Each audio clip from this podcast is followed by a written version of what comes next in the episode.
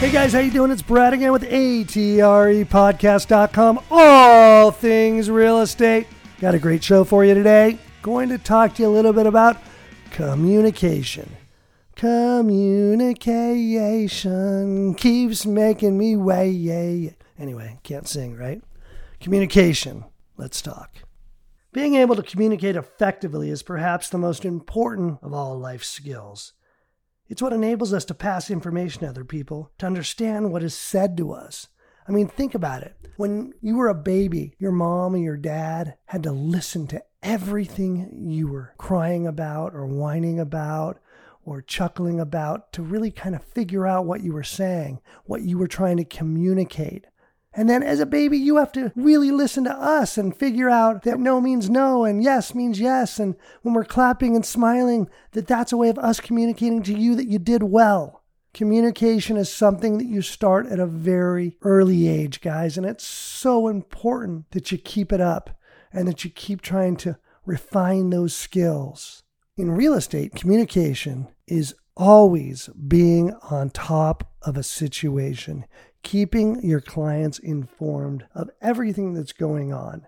Now, you don't have to let them know I am now doing this, I am now doing that, but you need to be a problem solver. You need to anticipate problems before they happen. You need to strategize with your clients. And if you think there's going to be a problem, let your clients know. Just say, hey, look, I've been doing this a while. I'm hoping there's not going to be a problem, but I generally don't have a good feeling about this. Let me check on this.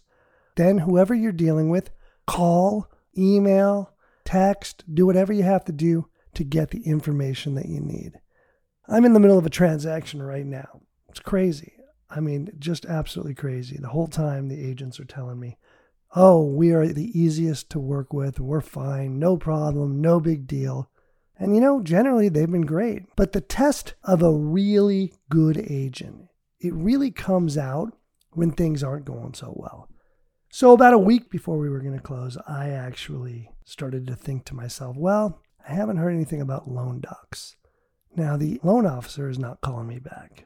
So I call the buyer's agent and I say, listen, I don't know why, but I'm not having a good feeling about this.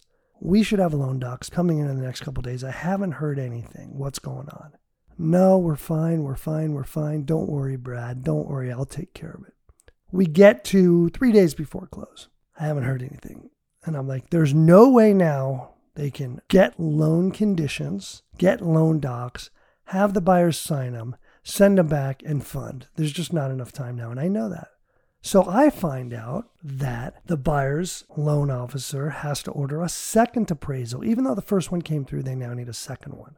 But instead of them calling me to tell me I had to call them, anyway, I pry it out of them. I find out we need a second appraisal. The appraiser calls me, and I end up meeting the appraiser the next day, smoozing with him, and he again brought it in at value, just like the last one. So that's good news, right? The buyer's agent says to me, No problem. Appraisal's in. We have clear to close. We're going to close. Now, in the meantime, we were supposed to close on like the third of the month. It's now like the fourth. So they said, Well, I'll tell you what we'll do. We want to close. We're going to close by the 14th. So we'll give you $100 a day per diem. And we said, Oh, you know, that's not a lot, but we'll take it. Okay, no problem. It sounds like everything's going fine. They've already removed their contingencies. We're good. So it gets to be the 9th. No word on loan docs. Can't get a hold of the agent. The 10th, same thing. So I send over an email. Hey, what's going on? Can I please get an update? Now, mind you, this whole time, every day, twice a day, I call my sellers.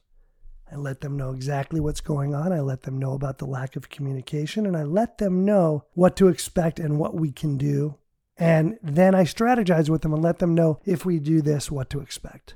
Okay, so that's all going really well. Now, my clients are giving me no pressure because they understand what's going on and appreciate the way that I'm keeping them informed.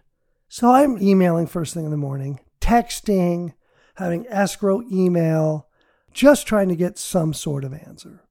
I get an answer from the buyer's agent. It was something to the extent of we don't complain or cry when there's a problem, we take care of things. We don't need to call and bug anyone three times a day. We just take care of it. Now, meanwhile, escrow's still not closed. Their communication is horrible. I'm having to chase after them. Escrow's having to chase after them, and it does no good. And it makes everybody upset. But in the meantime, all they had to do, send an email out and say, Brad, we're trying our best. We're really not sure what's going on. We're going to have an answer for you today, and then get back to me. But instead, I'm chasing after them non stop. And I'm being very honest with my clients because I want them to know what's going on. So now I've let them know okay, if I don't have the loan docs by this day, I am going to now file a, what's called a notice to perform. Now, in California, a notice to perform is something you have to give the buyers or the sellers, whoever is not performing, you have to give them notice at the end of that 48 hours. You have the right to cancel and possibly keep their deposit. You know, it's usually up to 3% of the purchase price. And in this case, it's over $20,000. No buyer is going to want to lose it. Now, frankly, I've met the buyers and they're really nice people, and I know that they would like to close on the property. But again, can't get any answers. Now, I do think the property is going to close, and I do think that the buyer's agents really just feel like they are great agents and that they don't have to answer to anyone. But it's really a bad way to build a relationship with another agent who you could possibly do more deals with. Because again, and I've said this in previous podcasts, what happens? Now they're going to come across my desk again. I may not remember them because I do do a lot of business. So what I would end up doing is typing their name in and going, oh, that's right. They were the agents on this house. Oh, that's right. Their communication was horrible. And they used this lender and then I'll have that lender's name in there. And if we're in a multiple offer situation, nine times out of 10, they're not going to get the deal because I'm going to show that to my client and say, look, here's what I dealt with last time. Now it closed, but this is the unnecessary stress that they put my clients under. Is that something that you want to be a part of? So I can't tell you enough how important it is to just really be honest and forthright with people. Don't always look for the easy way out. If you communicate with your clients or you communicate with other agents and you say, look, this may not be the news you want to hear, but you know what? We're going to close. We're going to close on this date. I'll tell you what, let's do another extension. We'll pay you $200 a day this time. We're so sure we're going to close. And make the agent and the sellers or the buyers or whoever they are, make them feel comfortable with the transaction. It's so important, guys. Listen, we're all on a team here. But like the email I wrote to the agent today is, how can I trust you to do another extension if I can't get an answer out of you now? Why wouldn't I just cancel, get another buyer in here, and take your buyer's deposit? Which in all of my years, I have never had to take anyone's deposit. I don't believe in it. I don't, I don't want to do it. It's horrible for the buyer. In this instance, though, the buyer's agents are going to cost these buyers 20 something thousand dollars. But hopefully, in the meantime, it'll close. We'll see, right? So I just wanted to let you know about communication, how important it is. Just keep everybody involved. Keep a paper trail of it so no one can say you didn't give the right updates or communication.